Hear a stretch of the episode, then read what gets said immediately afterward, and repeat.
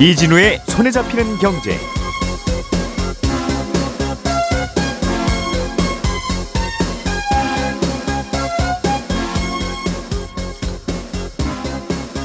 안녕하십니까 이진우입니다. 주가 조작범의 처벌을 강화하는 법안이 얼마 전에 국회에서 통과됐는데 정부 부처 간의 법안에 대한 이견이 좀 있어서 이게 시행이 쉽지 않을 걸로 보입니다. 어제 한국은행은 기준금리를 일단 동결을 했습니다만 앞으로 더 올릴 가능성도 열어뒀습니다. 아, 그러나 주목할 만한 점은 우리나라 경제 성장률이 올해와 내년에 예상보다 더 낮을 것 같다는 한국은행의 발표였습니다. 서울과 수도권을 중심으로 아파트 값이 다시 오르고 있는데 그런 와중에 매물도 동시에 쌓이고 있어서 이걸 어떻게 해석해야 될지에 대해서도 관심이 쏠리고 있습니다. 오늘은 이 뉴스들 자세하게 정리해 보죠. 8월 25일 금요일 손에 잡히는 경제 바로 시작합니다. 우리가 알던 사실 그 너머를 날카롭게 들여다봅니다. 평일 아침 7시 5분 김종배의 시선 집중.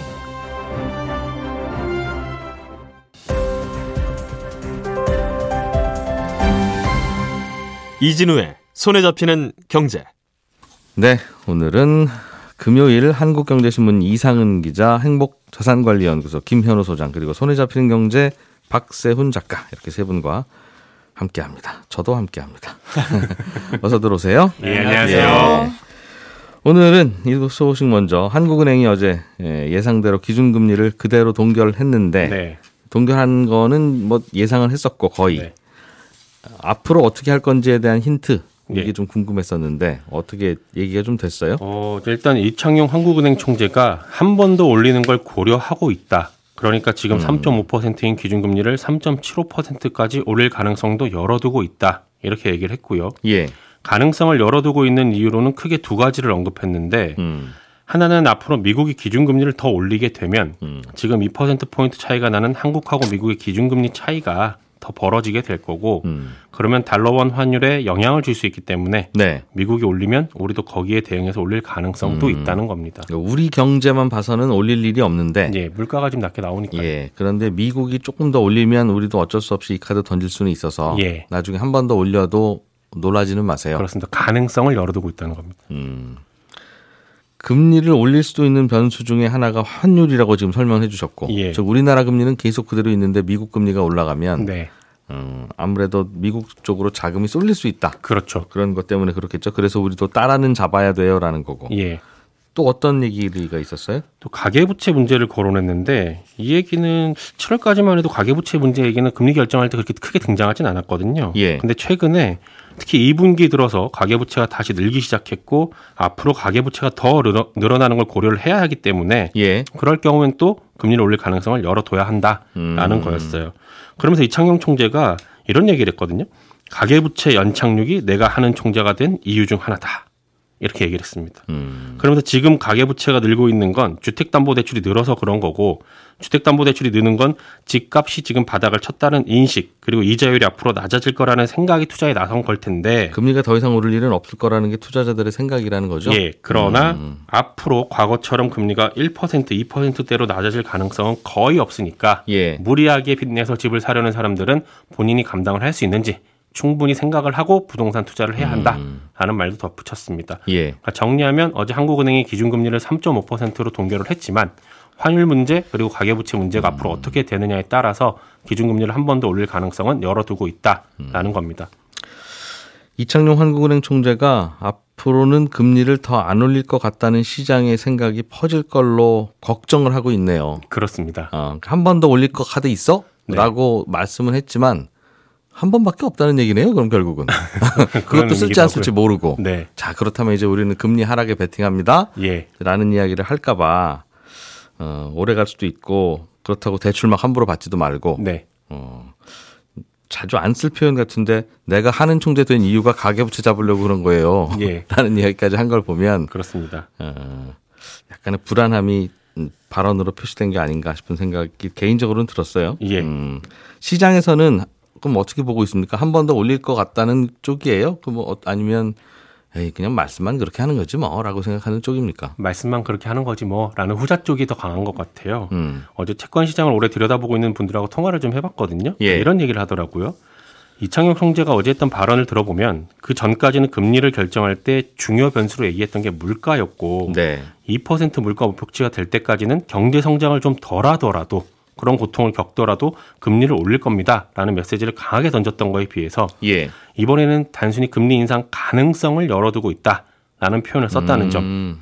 그리고 그 가능성을 열어두고 있는 환율과 가계부채에 대해서도 환율이 오르게 되면 금리뿐만 아니라 미시적으로 시장 개입을 통해서 변동성을 줄이는 식으로 대응을 할 거다 라고 얘기한 점. 음. 그리고 가계부채 증가 문제도 당장 금리로 대응을 하기보다는 다른 정책 수단을 먼저 써볼 수 있다고 얘기한 점. 예. 이런 발언들을 종합을 해볼 때 이제 이창용 총재의 생각은 음. 금리를 강하게 인상하기보다는 앞으로 금리를 더 올리진 않을 거다. 이런 식으로 시장을 좀 해석을 하고 있습니다. 그리고 어제 한국은행이 우리나라의 경제 성장률 전망치도 발표를 했는데 내년 경제 성장률 전망치를 종, 종전보다 소폭 내렸거든요. 네. 근데 경제가 안 좋아질 거라고 전망을 하면서 음. 여기서 금리를 더 올릴 거 올리는 건 힘들 거다. 이런 의견도 있었습니다. 어제 얘기한 것 중에는 이게 굉장히 신경 쓰이더군요. 이제 한국은행도 아 우리 경기가 하반기에도 생각보다는 안 좋을 거고 예. 중국이 좋을 것 같아서 우리도 같이 좋을 줄 알았더니 중국이 진짜 안 좋네요. 네. 한 얘기를 한 것 같고 또 그걸 반영해서 내년에도 조금 좀 예상보다는 더 안 좋을 걸로 예상을 바꿔야 되겠습니다. 그렇습니다. 그런 얘기를 한 거죠. 그렇습니다. 그러니까 거칠게 요약을 해보면 시장은 이창용 총재가 이제는 금리를 더 이상 올리지 않을 건데 음. 여기서 금리를 안 올리겠다는 메시지를 시장에 던지게 되면 다시 또 물가가 오를 수도 있고 예. 가계 부채가 늘 수도 있으니 음. 말은 금리를 일단 올릴 수도 있다고는 하지만 속내는 그렇지 않을 거라고 보고 있다는 겁니다. 예. 물론 이런 시장의 해석이 맞을지 아닐지는 모를 일이고요. 사람 들리는 게 똑같군요. 저만 그렇게 느낀 줄 알았더니. 예. 알겠습니다. 재, 재밌게 잘 들었고요. 이상은 기자가 준비해 오신 소식은 주가 조작을 훨씬 더 강하게 처벌해야 된다. 그래야 뿌리가 뽑히지라고 해서 주가 조작 처벌을 강화하는 법안이 국회에서 통과는 됐는데 이걸 부처에서 시행하려다 보니까 뭔가 자꾸 부딪히는 일들이 생겨요? 네. 좀 그런 점이 있습니다. 일단 법안의 내용이 뭐였습니까?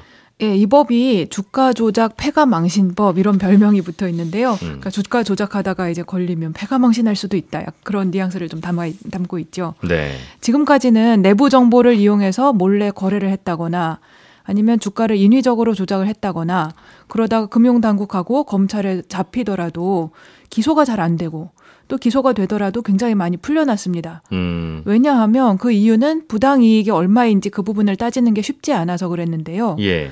재판에 가도 부당 이익이 얼마인지를 다투다 보면 굉장히 미미한 금액만 인정이 되거나 아니면 그것마저도 인정을 못 받는 경우가 되게 많았습니다. 이게 그래서 실제로 들어보면 예. 이게 시장이 올라서 오른 거예요. 물론 내가 주가 조작을 하기는 했죠. 근데 그렇죠. 인정을 합니다. 예, 예. 그런데 예. 이 주가가 오른 건 나 때문에 오른 게 아니라 이게 이차 떼고 회사에서. 회사에서 호재를 예, 발표해서 그렇죠. 이렇고 이게 나만 산 게 아니잖아요, 솔반장님. 맞습니다. 이러면서 예. 다 빠져나간다고. 네, 음. 많이 빠져나갈 그, 그 수단들이 많이 있었고요. 그래서 이번 개정 안에서는 부당이익의 3배에서 5배까지, 3배에서 5배까지 벌금을 매길 수 있는 근거를 마련해 놨고, 음. 또 이런 불공정 거래가 잡히거나 잡혀서 기소가 돼서 또 재판까지 가서 최종적으로 형벌을 받는 데까지는 원래 굉장히 시간이 많이 걸리지 않습니까? 몇 년씩? 예. 근데 이제 잡히면 바로 벌금하고 별개로 부당 이득 취한 거에 두 배까지 과징금을 즉각 매길 수 있게 해놨습니다. 음. 그러면 이제 빠져나가기가 조금 어려워지고 또 당장 이제 바로 돈을 환수를 일부라도 할 수 있게 되는 거죠. 돈 없어요 하면서 이제 그러는 일은 음. 덜 생길 수 있겠죠. 그러니까 벌금 선납 개념이군요. 약간 그런 거죠. 나중에 네, 또 네. 판결 확정되고 나서 돈 없다고 할 수 있으니까. 그럴 수 있죠. 음. 네. 보통 이제 어딘가로 빼돌리려는 그런 그 수요가 상당히 강하지 않겠습니까? 예. 대신에 이제 과징금부터 만약에 낸 경우에는 나중에 음. 그만큼 벌금에서 빼주기로는 했습니다. 네. 예. 그래요. 그러니까 주가 조작인 것 같으면 재판 받기 전에 일단 그 과태료 딱지 비슷한 그런 거를 그런. 보낼 수 있고, 네, 네. 어 그거는 빨리 내라고 강요할 수 있다. 네. 재판이 다 끝나기 음, 전에라도. 전에라도. 네. 그런데 이 법안을 두고 실제 현장에서는 뭐가 좀 논란이에요? 예, 이게 법안이 6월 말에 국회 본회의를 통과를 했습니다. 예. 그래서 저희 이제 송경제에서도 한번 소개를 한 바가 있고요. 음. 원래대로라면 지금쯤에 시행령이 입법 예고가 되고 그래서 내년 1월부터 시행을 할 계획이었어요. 음. 그런데 금융위원회가 18일에 시행령하고 감독 규정 개정안을 입법 예고를 한번 했다가 네. 22일에 취소를 했습니다. 예. 그리고 다음 달에 다시 입법 예고하겠다고 지금 밝힌 상태입니다. 어, 그 시행령을 넣었다 뺐다 넣었다 뺐다 하면서 자꾸 불안해하고 있다 이거죠. 네, 그런 일은 사실 좀 음. 드문데 입법 예고를 일단 했으면 네. 그걸 다시 취소하는 거는 저는 처음 봅니다. 그러니까 왜 그러세요? 그럼 아예 좀좀 다듬고 있는 거예요? 별일 없어요? 뭐 이렇게 얘기를 하겠으나 네. 그랬으나 네, 네. 뭔가 좀 이유가 있을 것 같 다는 것 같은데. 네, 음. 그게 법무부하고 금융위원회 사이에 의견 차이가 좀 있어서 그런 것으로 알려져 있는데요. 예. 근데 막상 그 두 기관에 제가 어제 전화를 해봤을 때는 음. 아 우리는 전혀 견해 차이가 없습니다. 우리의 생각은 완전하게 일치합니다. 음. 이렇게 말씀은 둘 다 하셨습니다. 예. 그런데 왜 그랬느냐? 음. 그랬더니 표면적인 이유는 법안을 더 깔끔하게 만드느라고 그랬다는 겁니다. 음. 왜냐하면 한 번 입법 예고를 하고 나서는 원래 40일 동안 의견 수렴을 해야 되는데 수정한 부분이 만약에 생기면 다시 예고하고 또 40일 의견 수렴을 해야 됩니다. 예. 근데 이제 금융위가 발표한 것을 보니까 음. 법무부에서 아 이것은 조금 수정할 것이 있다고 얘기를 한 모양이에요. 음. 그러면 우리가 두 번 예고하고 40일 더하기 40일 뭐 이런 식으로 하지 말고 음. 한 번에 하자고 해서 일단 먼저 예고했던 내용을 취소하고 다시 다시 올리겠다 음. 이렇게 했다는 겁니다. 그 뭔가 원래 부분에 문제가 있었다는 거네요. 아, 그 사실 법무부가 그, 얘기하는 예. 아 이거 좀 이거 좀 수정을 해야 되겠습니다 하던 그 포인트가 뭐예요? 있었다는 거죠. 예. 그 제일 쟁점은 결국에는 부당이득을 산정하는 기준입니다. 음. 그 기준이 이제 명확하지 않으면 나중에 범죄 혐의자한테 재판을 하다가 아, 이 법 자체가 좀 잘못된 점이 있다. 이런 위헌 소송을 당할 수 있는 여지가 있다. 이런 얘기, 그런 지적이 음. 법조계에서 좀 나왔거든요. 그 잘못한 건 맞지만 이렇게까지 잘못했다고 하면 이건 너무한 처벌이다 이런 예. 얘기가 있을 수 있다는 네, 거죠. 그, 음. 그 이제 규정이 우리가 헌법에서 이제 그 쟁점하고 이제 맞지 않아서 과잉 위헌 금지 소송에 원칙. 예, 그럴 수 예. 있다는 내용인데 왜냐하면 부당이득이라는 것은 사실 좀 따지기가 까다로운 측면이 있습니다. 예. 뭐 예를 들어 봐서 예를 들어서 이제 미공개 정보를 이용해서 주식을 산 어떤 김 회장이 있다고 칠때 예. 오늘 100원이던 주식이 어, 천 원까지 올랐다고 하- 해봐요. 그러면 오늘 그 주식은 또 이제 700원인데 예. 아직 안 팔은 상태에서 적발이 되었어요. 아하. 예. 그러면 이게 최고점까지 오른 천 원을 기준으로 이 사람의 부당이득을 계산할 것인가? 그건 좀 너무해 보이는데. 아니면 예. 적발된 이 시점을 기준으로 700원으로 계산을 할 것인가? 아직 근데- 안 팔았으니까 근데 또 아직 700원도 안 팔았잖아요. 근데 음. 적발되자마자 만약에 이 사람이 500원에 현금화를 했어요. 음흠. 그럼 500원을 기준으로 해야 될까? 여러 아. 가지 기준이 생길 수가 있고 이게 상당히 좀 복잡하고 명확하지 않은 부분들이 있습니다. 그냥 김 회장이 번 돈 이걸 부당이익으로 보면 안 됩니까? 그 기본적으로는 그렇게 하는 것인데 예. 이제 아직 어, 팔지 않았을 때라든가 아하. 아니면 이제 또 앞에 고점이 있었을 때라든가 음. 이런 여러 가지 경우들을 또 판단을 해야 그러게요. 되는 거죠. 음. 원래는 이번 개정안이 바로 이 부분에 대해서 정의를 내려놓은 바가 있습니다. 음. 총 수입에서 총 비용을 뺀 것 그만큼을 부당이득으로 본다. 음. 이렇게 굉장히 간단하게 정의를 내려놓았고 네. 또 이번에 시행령 처음에 입법 예고한 내용에는 거기에 약간 구체화돼서 뭐 뭐 뭐 어, 고가 대비에 얼마 뭐 이런 것도 있었는데 예. 또 만약에 금액 산정이 애매하면 최고 40억 원까지 과징금을 부과할 수 있는 그런 규정도 마련을 해놨고요. 이런 것들도 다 앞에 우리가 이런 규정이 없었을 때에 비하면 많이 진전된 규정들이긴 된 한데. 음. 그럼에도 불구하고 여전히 약간 모호한 점이 있었고 가장 모호한 그런 쟁점은 아. 아까 맨 처음에 이진우 기자님 말씀하셨던 부당이득이 발생했는데 이게 내가 부당이득을 물론 발생시키기는 하였으나 시장이 그때 올랐어요. 그거는 음. 그건 꼭 내 탓만은 아니잖아요. 이렇게 말할 수 있잖아요. 100원에 사서 결국은 그렇죠. 주가 조작하다가 500원에 팔아서 다섯 배 먹었는데 그렇죠. 그 사이에 시장이 세 배 올랐으면 그럼 나는 두 배만큼만 어, 본 나는 거지. 그렇게까지 많이 먹은 건 아닌 것 그렇게까지 같습니다. 네, 그렇게 계산하는 것은 부당합니다. 이렇게 주장할 여지가 음, 있다는 거죠. 네. 그래서 요대로 시행령이 시장에 나가면 나중에 위헌 소송이 제기될 수 있다는 의견이 많았고 예. 이제 결국에는 법무부에서도 그 부분을 조금 더 다듬어서 내놓자 이런 음. 의견을 준 것으로 알고 있습니다. 예. 그래서 아직 어, 명확한 게 잘 안 만들어졌다 이거죠. 네, 그렇습니다. 그렇게 뭐 우리의 감정은 그냥 아유 이런 친구들은 그냥 잡아다가죠 헌금령을 내야지 뭐 이런 생각은 들긴 드는데 실제로 이렇게 법을 만들고 처벌을 하려다 보면 또 예, 어, 그걸 했다가 다시 만약에 뭐 하니까. 위헌 소송을 해가지고 다시 돌려놔야 되고 이러면 굉장히 혼란스러워지니까요. 예. 한번 할 때 잘하자 이런 그러게요. 내용입니다. 음.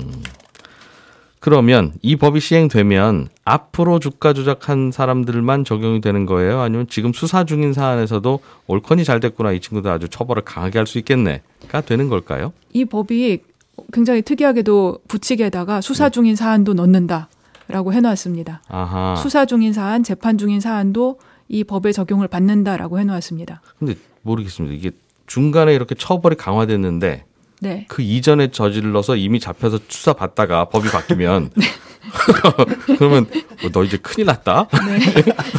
어제 그래서 다 불지 그랬어. 네. 오늘 무슨 일이 있는지 알아? 그렇게 중간에 법이 바뀌어서 처벌이 강화되는 걸 이거는 소급 금지의 원칙에 어긋나는 거 아닙니까?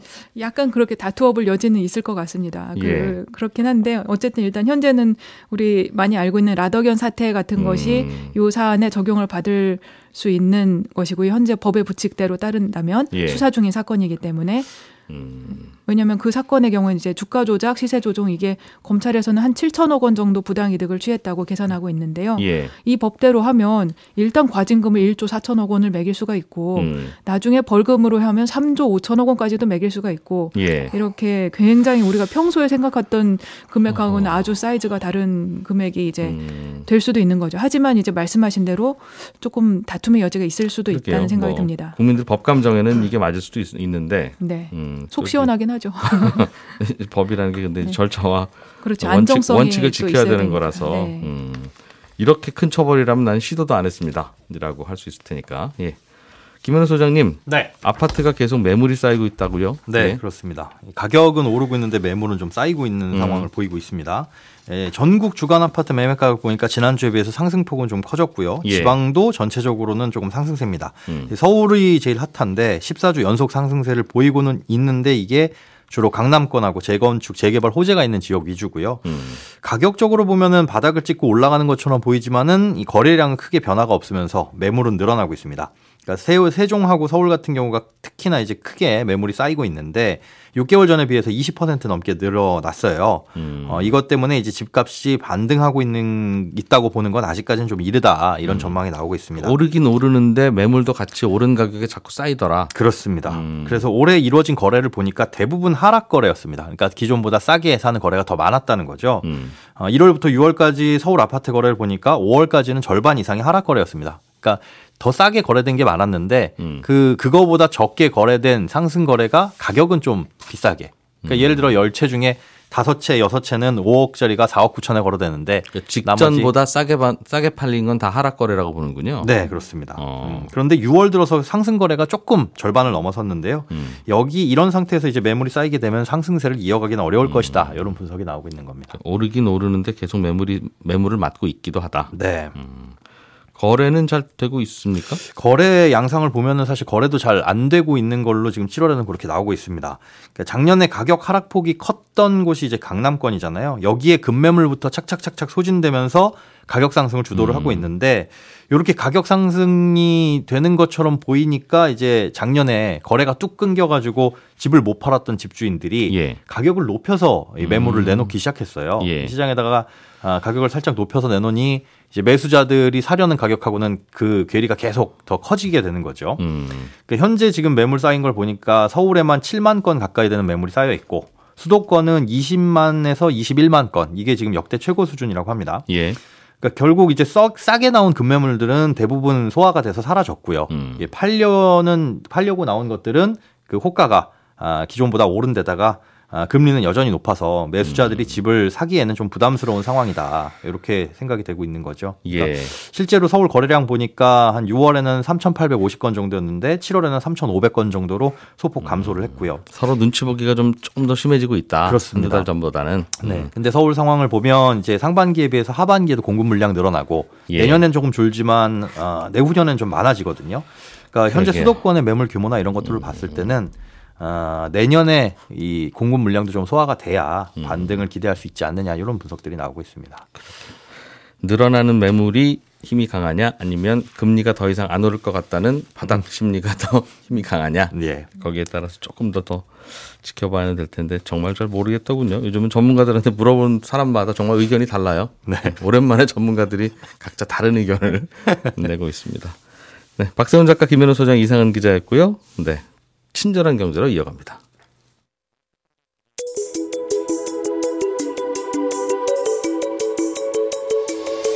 경제를 생각하는 사람들의 즐거운 습관, 이진우의 손에 잡히는 경제를 듣고 계십니다.